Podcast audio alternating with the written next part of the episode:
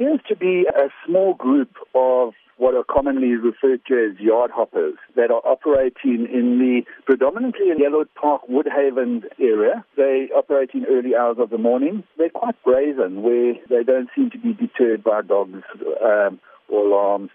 And where they have been confronted, there was actually an incident where the resident actually heard a noise, went through and was confronted, and they were quite brazen and told the resident to get back into their room, concerning because I think it's common knowledge that criminals progress from petty crime. They as they get more brazen, they become more dangerous. What has been the community's response? Take us through that. The actual the Montclair Community Policing Forum is not currently functional we do have the, the next level down, which is the sector policing forum for the, the Yellow Park Wood, Woodhaven area. And that subsector forum is very active. They have a new committee who are, are working very hard to try and get community involvement, getting community patrols up and running. So fortunately we have that effort.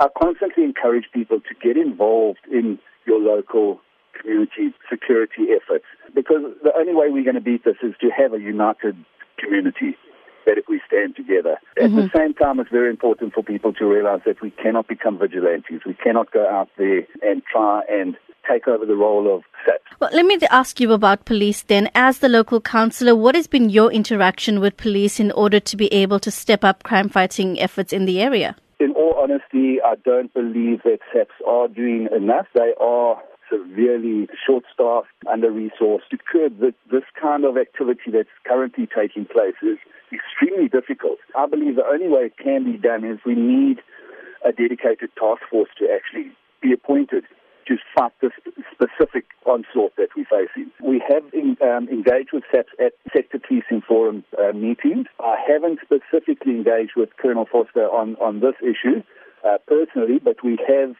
um, obviously sent back the information through our sector commander.